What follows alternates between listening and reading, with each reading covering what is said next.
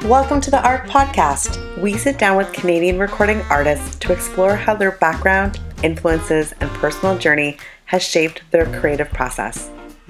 Each episode also features two original songs, so you get to know their music too.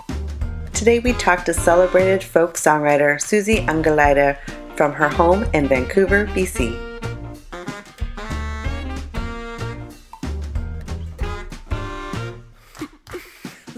Suzie. Treasa. How are you, my friend? I'm well. It's nice to see your face. It's nice to see your face too. Where on this planet are you joining us from? I'm in Vancouver, BC. How's the move out there been? Like you went there just before the pandemic, didn't you? 2019 in the summer, we drove across. We loaded up this big truck. Well, big truck. I mean, it's a Dodge Ram. And we loaded up our stuff, some of our stuff, and then came out here. And we've been here. And I feel very happy to be here. Yeah, close to the ocean, close to the mountains Yeah, during this time. exactly. Um, well, we're sad that you're no longer in Ontario at the time being. Uh, hopefully you'll come back one day Yes, one day to visit or stay. I will. I'll I'll come say hello. Yeah. um, are you ready to start this conversation? I am. Oh, amazing. So, first question What is your earliest memory of music? You know, it's funny you're asking me this because someone else asked me this. And I was like, I think music in my house was just there. So I don't know if I have a particular first memory because my folks are the kind of people that will burst into song when something reminds them of a, a song. So they'll be like, I gotta wash that man right out of my hair, or whatever. Like they'll start singing these songs. And they must have been doing that from when I was, you know, zero years old.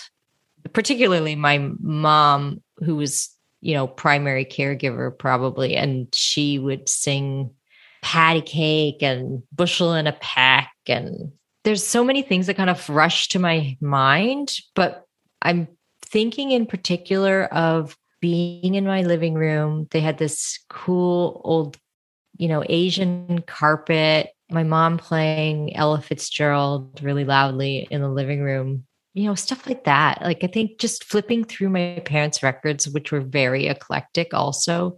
They had the Beatles and then they had all this jazz stuff and musicals and you know, then some McGarrigles and, you know, so it was all those things kind of fled through my mind. Uh-huh. It's like it's like um snapshots as opposed to a, a video or a movie at moment that you're describing. Exactly. And then also what the other day I was laughing with my husband because you remember in elementary school when you would sing songs, sometimes they would be like the darkest songs. What should we do with the drunken sailor? What should we do with the drunken sailor? And it was like, let's torture him. Yeah. It was a different time when all the stories ended in murder and death for children. You're like, Exactly. really? No wonder we are the way we are as a generation, right? No wonder we wound up being this sort of cynical generation. I mean, I guess those are very old stories and very old songs. Are they the songs Mhm. that you sang to your own child? I don't think I sang the drunken sailor one until she was a bit older. And I would laugh and go, Can you believe this song? It's all about torturing someone who's drunk. and, but I, what would I sing? You know, mm, that's a good question. When I was pregnant, I had written this song that was in part to my unborn child, but in part to my childhood self. And it's called Bullies. And I would sing that. I was recording it and mixing it when uh, I was pregnant. And so it was neat because when I had the kid and I would sing that, she would kind of stop and listen as a baby. And I'm like, oh, I think you remember this song from when you were hearing it inside. Uh-huh.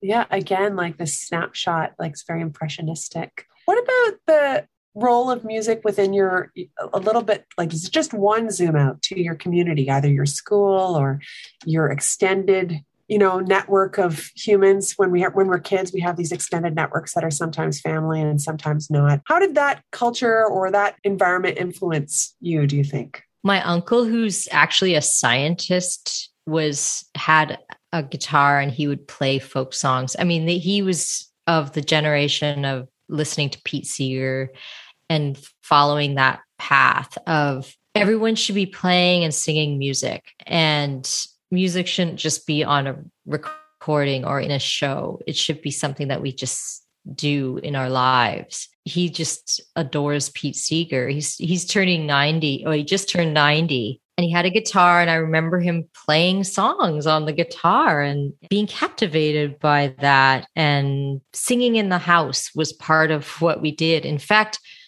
we there was a rule at my table which was sounds weird but it made sense where my parents said no singing at the table which is a very odd rule because my sister and I would fight about what song to sing and it was almost like okay we need a bit of quiet time and no conflict about which song is better to sing so that just tells you like that we wanted to sing all the time what about learning to play an instrument? How did that happen for you? Oh, that was that was pretty funny because when I was about 5, my sister had a friend who had a big grand piano in her house and I would go over while we were picking her up or something and and I would start playing it in this again impressionistic way you know a storm is coming or you know I start to get really into this all this moody sounds of the keyboard and and so my parents noticed I, I, was just captivated by this instrument and so they bought a piano for me which was beautiful oak piano sounded really great and i was just like wow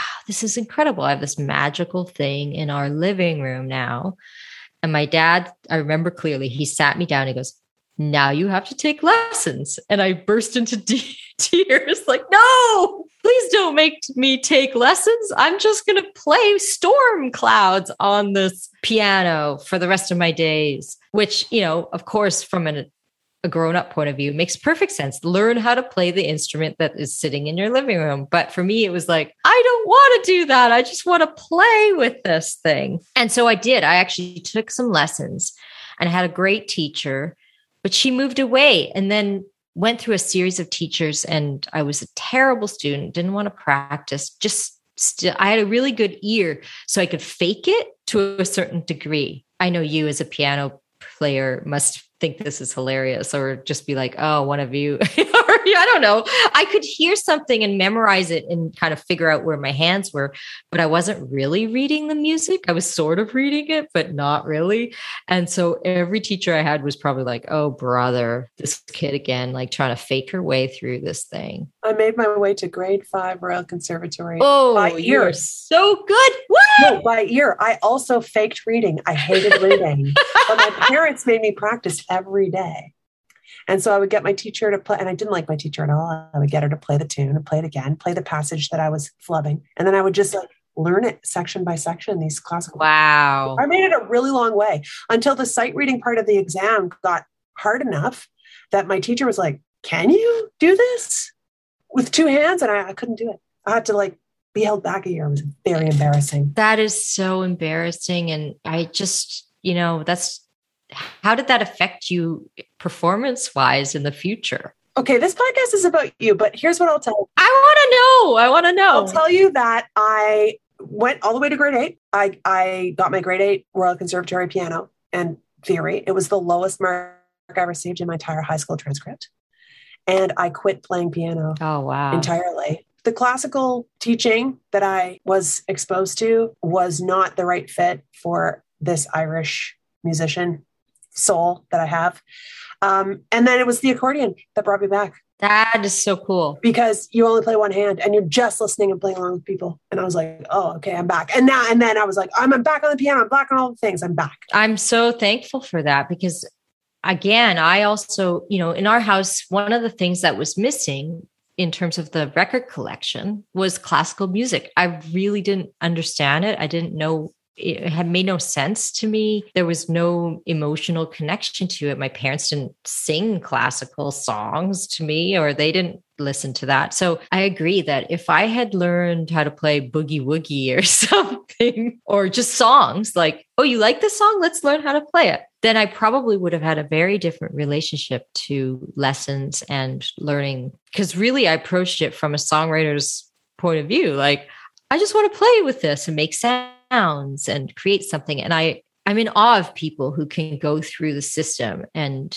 come out doing very well and it matches what they want to do. But for me, it wasn't really the right thing. And what was funny is I quit. And then my mother my dad goes, Well, if you're so into it, why don't you do it? My mom took lessons. And then she was like, Yeah, practicing is a drag. And she quit too. Right. And then you were free. You were liberated from the disappointment because she was like, Oh, yeah, no, this really does stink. Forget it. Yeah. Um, what about the guitar? How'd you get into the guitar? Like, when uh, in the arc of your songwriter self did that because that's your instrument, right? Yeah, but I I would say my instrument is my voice, really because I always just wanted to be a singer, really. Well, I probably wanted to be a piano player too, but singing was the easiest, most natural thing to do. And my sister would sing, sister and I would sing and pretend we we're Donnie and Marie. That's another funny memory, you know, like making reel to reel recordings of ourselves, pretending we're Donnie and Marie. And of course, I was Marie. Guitar, I think in my high school years, I got really shy about being a singer in elementary school, I was like, I'm a singer. I'm going to be a rock star, blah, blah, blah. And then grade eight hits, and I'm going to school and with all these huge people. And I'm like, oh, I can't tell anyone that I want to do this. And I was trying to be cool. And so I just pretended that didn't ever happen. And then when I got to university, I went to McGill for a couple of years. I was sort of singing in the hall or in my room or whatever, and people started to hear it and they were like, hey, you're good. You should learn guitar too. And then you could play along with yourself. And my friend gave me a guitar and I started like taking lessons from a jazz female jazz guitarist, which was really cool. And I was like, what do musicians think? I just want to sit next to one and, and figure out what how they think. They're like this cool, interesting human being that must have a different outlook on everything. And so that's what I did. I was like kind of doing the guitar, but really I wanted to sing. And it was like a gateway into becoming a singer. I still don't think I'm a great guitarist, but I get by with what I need to do.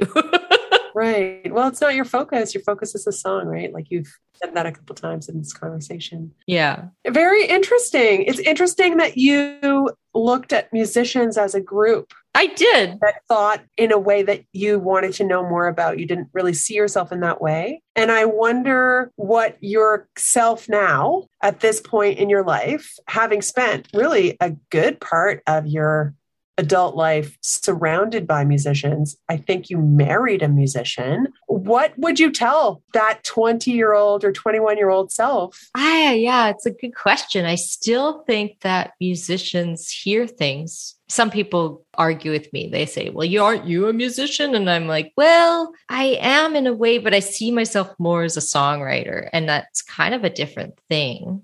You can be both but when I think about a musician, I, I kind of think they have this math going on in their minds too. Like they have this incredible theory happening in their brains and they understand scales and they understand how notes fit together. And, and then some musicians I realize don't listen to the lyrics at all. I know that they're hearing different things when they hear something.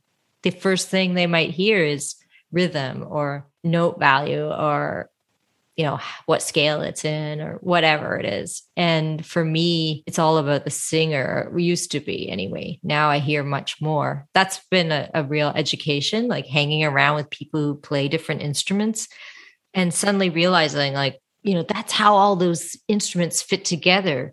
Because when i was a kid all i would hear was a voice and then the music in the background. And i'd be like i don't even know what the point is of a bass you know like what does that do and then hanging around musicians has made me go, I get it now. I still I don't know exactly what it's doing, but I also, but I do know why it's there and what it does to make the music shine and kind of come alive. It's interesting. It feels like what you're talking about is a, like a form of literacy or or fluency with the written and the written language of it, the grammar of it. But you're such an innate speaker of it mm. that it's interesting to hear you talk about it in that way. And do you think that that sense of being a songwriter and being in a way like not in that room in a different space, whether that's another room in the house of song or whether that's like on the front lawn peering in.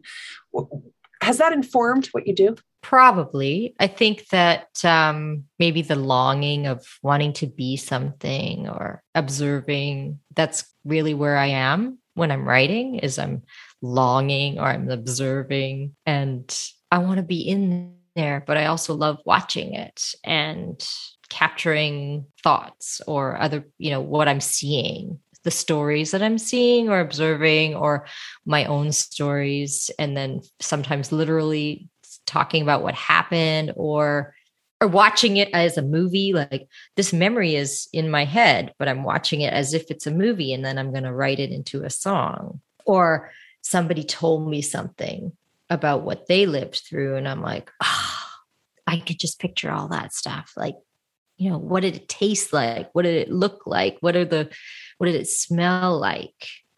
I'm going to try to write that down as if i know exactly what it was like and then i'm in there and i'm living it myself. Maybe curiosity is is that's the biggest key to the songs i write is that i'm curious. Sometimes when my husband says oh i did this thing or whatever or i saw this person i'm like tell me exactly what you said.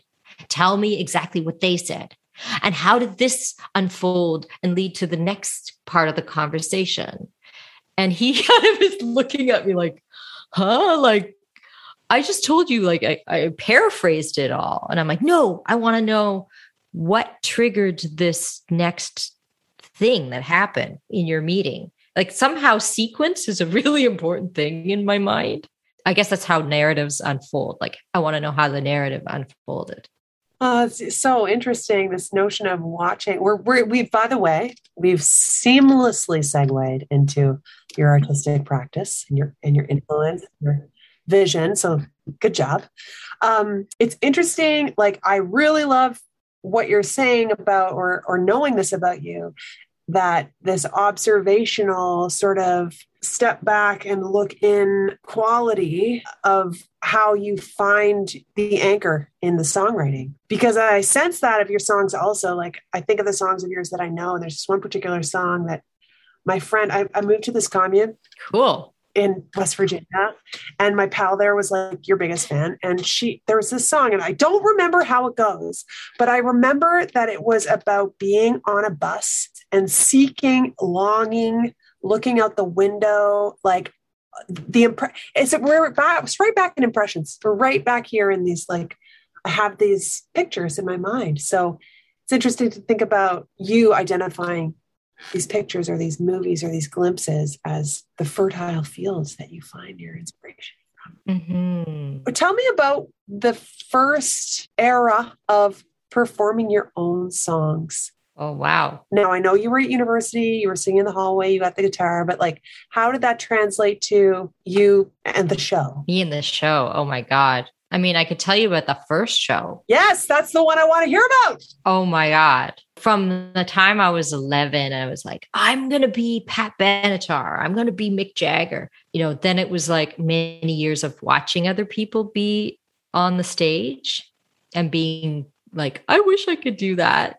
So I went to university. I went to McGill for a couple years. Then I took a year off. I was kind of, you know, playing guitar and singing covers and whatever, but not in front of anyone really. Then I went to Concordia and the college I went to was like, we have this coffee house that we do every year, which is basically a talent show, but it's a chance for people to be goofy and do skits or show off whatever thing they want to show off. And I was like, this is my big chance. I'm going to recruit my friend who had always said, you know, we sang Rolling Stone song together, and I'm going to root again his roommate who played guitar.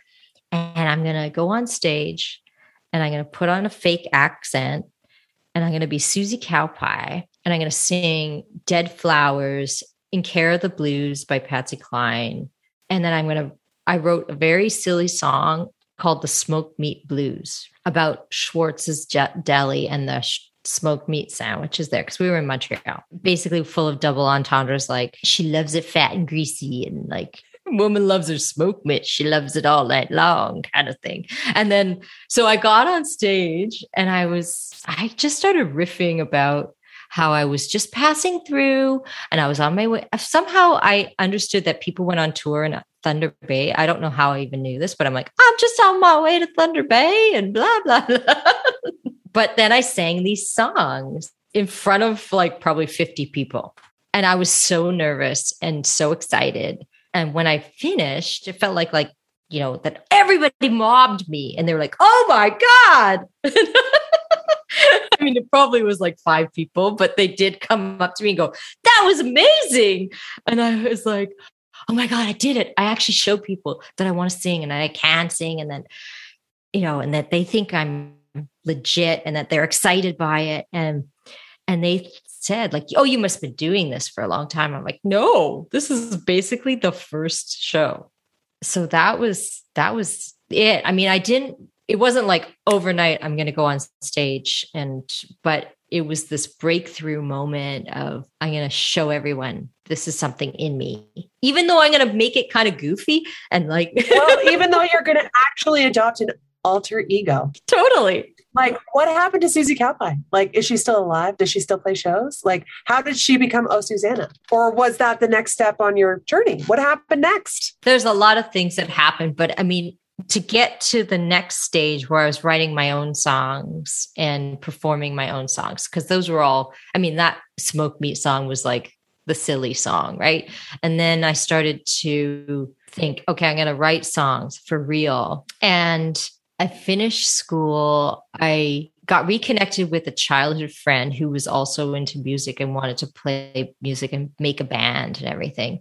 But it was too fraught with lots of torturous romantic semi you know weird stuff going on so that well, sort of fell apart and um, i moved back back to vancouver after finishing school and i had these dreams of like i want to make music i want to do this but it still felt like i don't know how to do it. I i feel too shy. And i went down to the railway club and saw people who played with ray condo which you know some of you might not even know who that is but he was like a roots music symbol icon in Vancouver. And this band that would go on stage on the at the railway every Saturday afternoon and you could sign up to do an open mic you know open mic kind of thing but you had to sing old timey music so I finally had the courage to go up to the bass player and be like can anyone just go up there and he's like yeah, but you can't sing anything new. Like, don't sing any whatever, you know, George Strait or whatever. Don't come up here and sing Mustang Sally or whatever. like, just, you got to sing something old. And I was like, perfect. Cause I had been Susie Cowpie became this persona that I had on radio too, because I was doing a radio show at Concordia and I played all this bluegrass and old, and I was educating myself because I didn't know anything about all those, you know, the minutia of and the history of that music. I made the, you know, I had this show and then I learned as I was doing the show and I would comb the record shops and go to the library and take li- records out of the library because you can you know, it's the 90s. You can't have the internet and it's you know even cds were rare of this stuff so eventually i went on stage with these guys and sang knoxville girl and st james infirmary or something and those are the songs that i was trying to write so i started to write and try to go into this dark again murder songs or dark you know songs that talked about tragedy and disease or whatever and then I made a little cassette, and the cassette, I had to call myself something. And so my friend, I had this card my friend had made me of full of lyrics played upon my name, like Black Eyed Susie, She's Half Crazy, Suzanne takes you down and made this little poem and it had oh Suzanne on there. And so my friend was like, just use that as your name. So I started to use that and put out this cassette. And really, I had barely played any shows, but I did somehow the industry caught wind of this cassette. Right. It was the right time for that sound at that time. And Susie Cowpie was ready to relinquish the stage to someone closer to your actual name, but still not, still observing something really like it's so that's so fascinating. I would never have intuited this about your career. I apologize for knowing not enough about it, but that's okay. Um, I'm looking at these questions. we've already answered so many of them. So okay, so you're so you release this cassette, you start to tour, people know you, you sell records, you're it's a thing, you have this career. Are you inside now, the house, or are you still standing outside? Yeah, I think when I moved to Toronto, which was well, I released the cassette 96 ish, maybe 95. And then people in Toronto heard it and they said, You should come here and play a gig. And I did that. I went out there, met all these people in Toronto, and that was a really huge feeling of getting let inside because when I was in Vancouver, I wasn't really in the music scene. I was, and the music scene here was very disparate because there's no center really. There was no Queen Street here. Um, there was a railway club and and then a few other clubs, but it didn't. I don't know. I didn't feel like I was in the heart of anything. So when I went to Toronto, it was like this thing where people understood what I was talking about. They knew the references. They understood, and it was a living tradition. Whereas here, it felt a little bit more like, I love all these dead people you know dead people are my inspiration and i and i'm trying to resurrect this thing that might be a relic from the past and when i went to toronto it was like no no this is really living and breathing and it's a current tradition. So come here. It's every wednesday at the silver dollar forever. Right right. So it's like come to town you know i go to town to play some gigs and then I make the decision to move to Toronto because it just felt like this is a real living, breathing thing that's happening here. And I think it was then when I moved to Toronto, even then, you know, I wasn't, I didn't know people well. So I still felt a little bit outside, but I was in a community and, you know, that was kind of felt like the inside. However, I still had this knowledge I'm not from Toronto. I'm not from Ontario. I'm from the West. I'm from a different place and that longing i mean it's interesting because i fred eaglesmith was kind of a mentor to me in those days and he would be like susie it's a good thing you're from the west and that you are from the outside because and that you're not living at home he had this theory it's great you're not living at home because then you will always be longing for this mysterious home and it will inform your songwriting. Fascinating because the music that you chose to learn about, like bluegrass music, there is so much longing in that genre. So much longing for people who have died early, for for a time gone by, for the, the homestead. Or heaven. Yes. Longing to belong to something, longing for something you can't have. So that's very fascinating to me. Uh, and you also just answered the question uh, what's a piece of career advice that you received that you've never forgotten? Because you just told me and I didn't have to ask you. um, and you're talking about community. So I want to talk a little bit about a different community that's the same, but the community uh, that includes not just the players, but the listeners. So I'm thinking about the festival that you've played six times in a row and you there's people there that you've seen every time and you've had these like surprising connections with non-musicians that the larger network, the zoom out to the, the network. In particular, when I'm talking about festivals or going to smaller towns, I want to talk about your relationship with the people who listen to your music and who come to the shows and who shore up mm. this whole thing that we do that some folks would have you call an industry, but on some level is also truly it's a community. What when I say that, what is your reaction? I have this warm feeling in my tummy, which is so funny because when I first started, I was terrified of the audience. And I still get nervous and I still kind of go a little bit wiggy after I've played a show. I get all hyper and like, oh my God, what have I just done? Ah! And it's like amazing, but I'm kind of like discombobulated. And even though it's funny, because I'm sure that on stage that isn't really apparent, it's like, I put all this energy into crafting a show. And then afterwards, I'm like, it takes me a long time to kind of calm down and and not be in this weird headspace where I can't really I'm focusing but I'm not really I'm like my head spinning. But so as time went on I stopped feeling like the audience was this scary thing.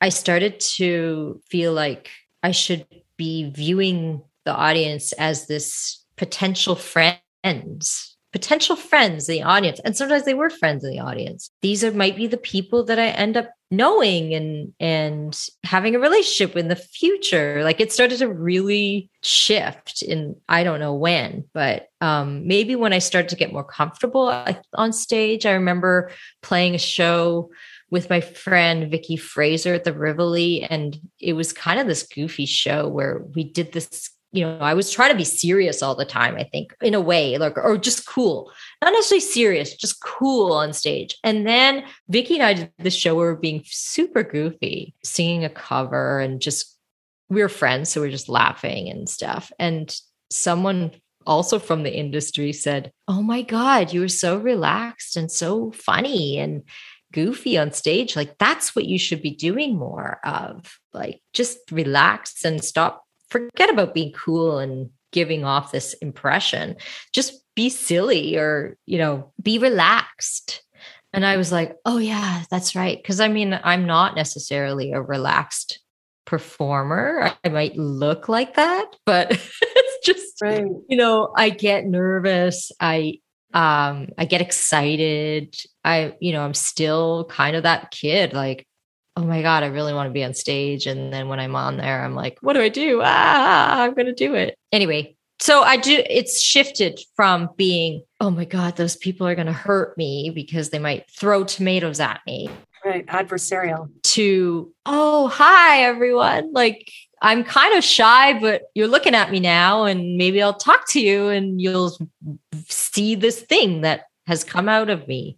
So so take me into that moment who in the audience do you most want to make a connection with?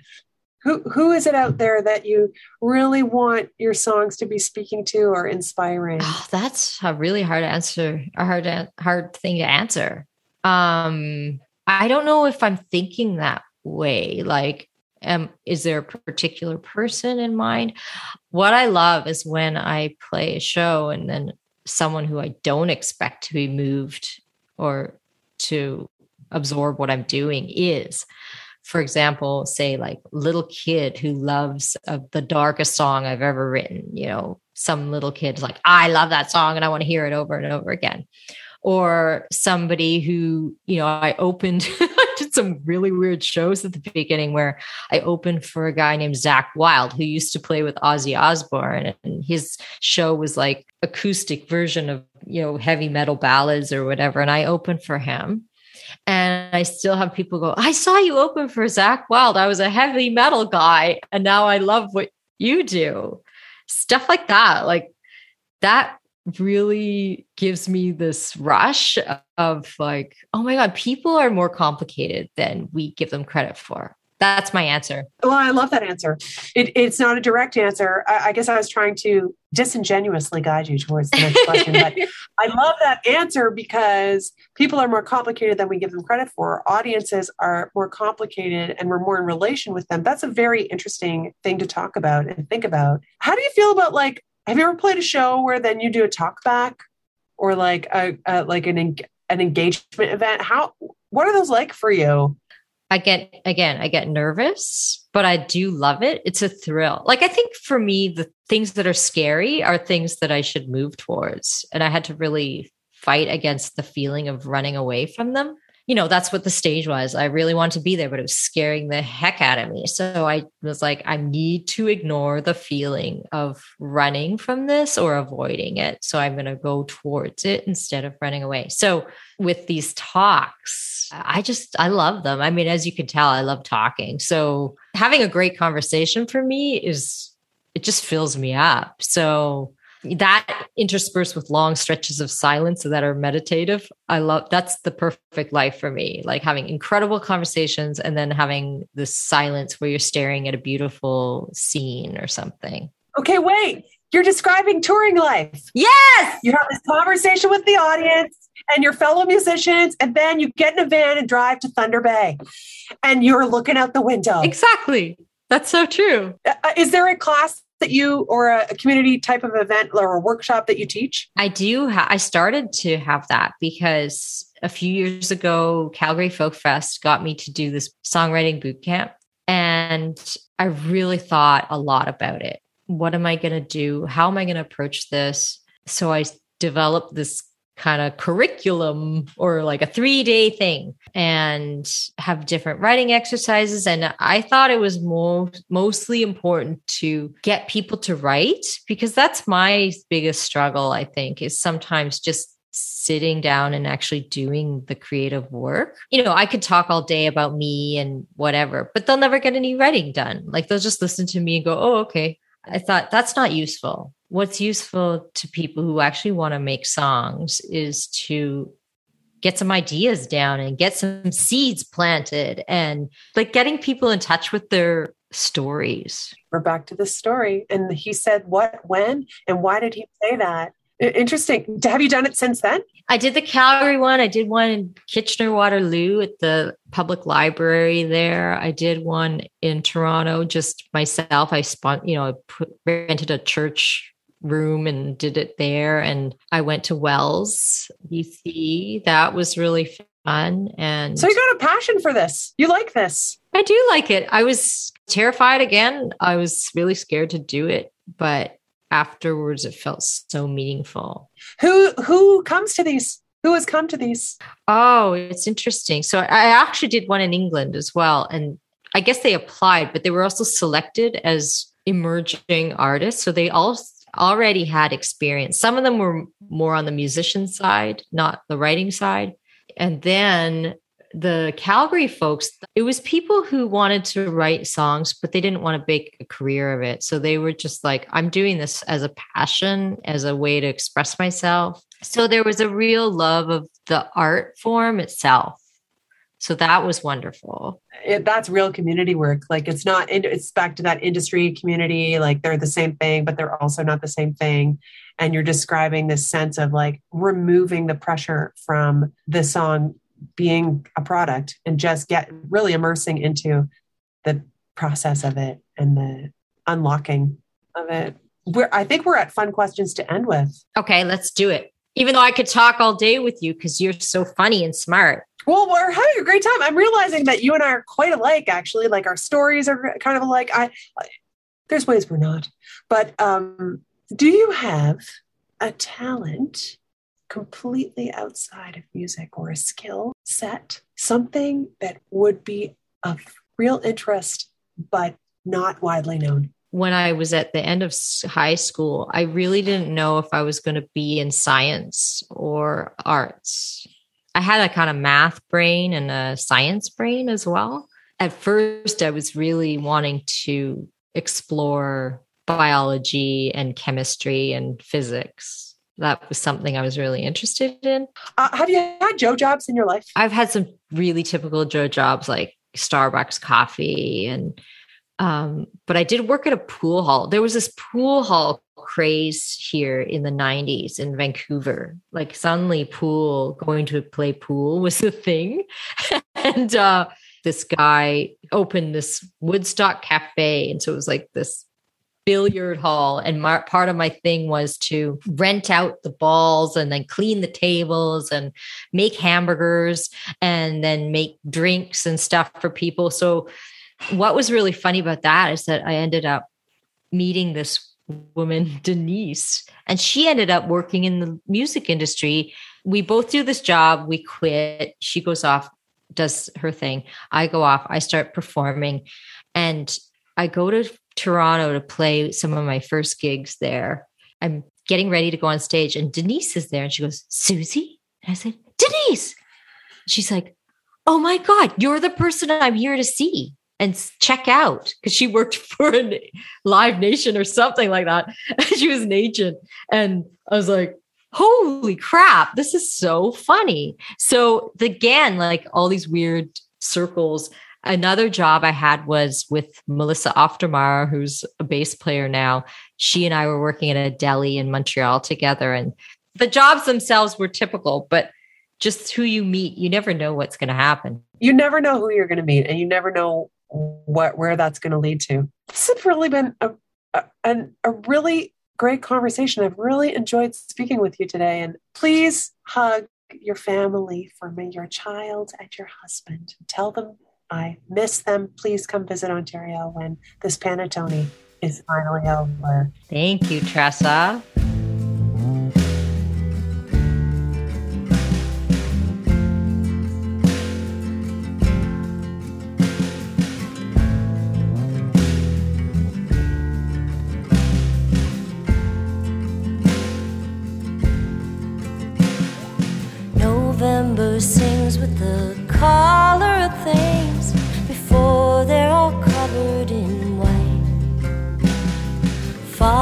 Not death, you sing under your breath as you slip past the back door and into the night.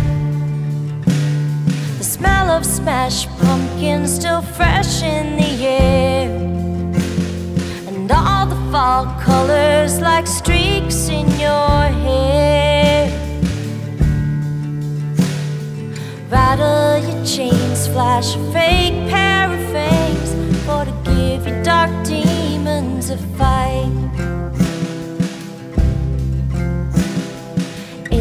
she laughs at that silly old mask that you've worn all winter long It's the promise of spring and the new blush of green. You're supposed to sing a new kind of song. The smell of pink blossoms all fresh in the air. The light morning raindrops that shine in your hair. Though you try to smile, it's loaded with guile, so you end up feeling all wrong.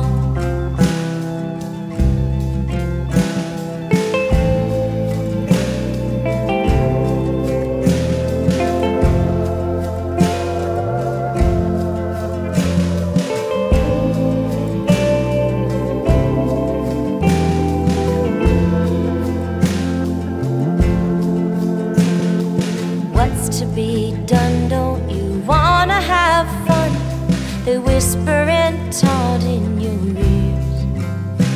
But you'd rather go deep into darkness and weep than to skate on the surface and walk while asleep.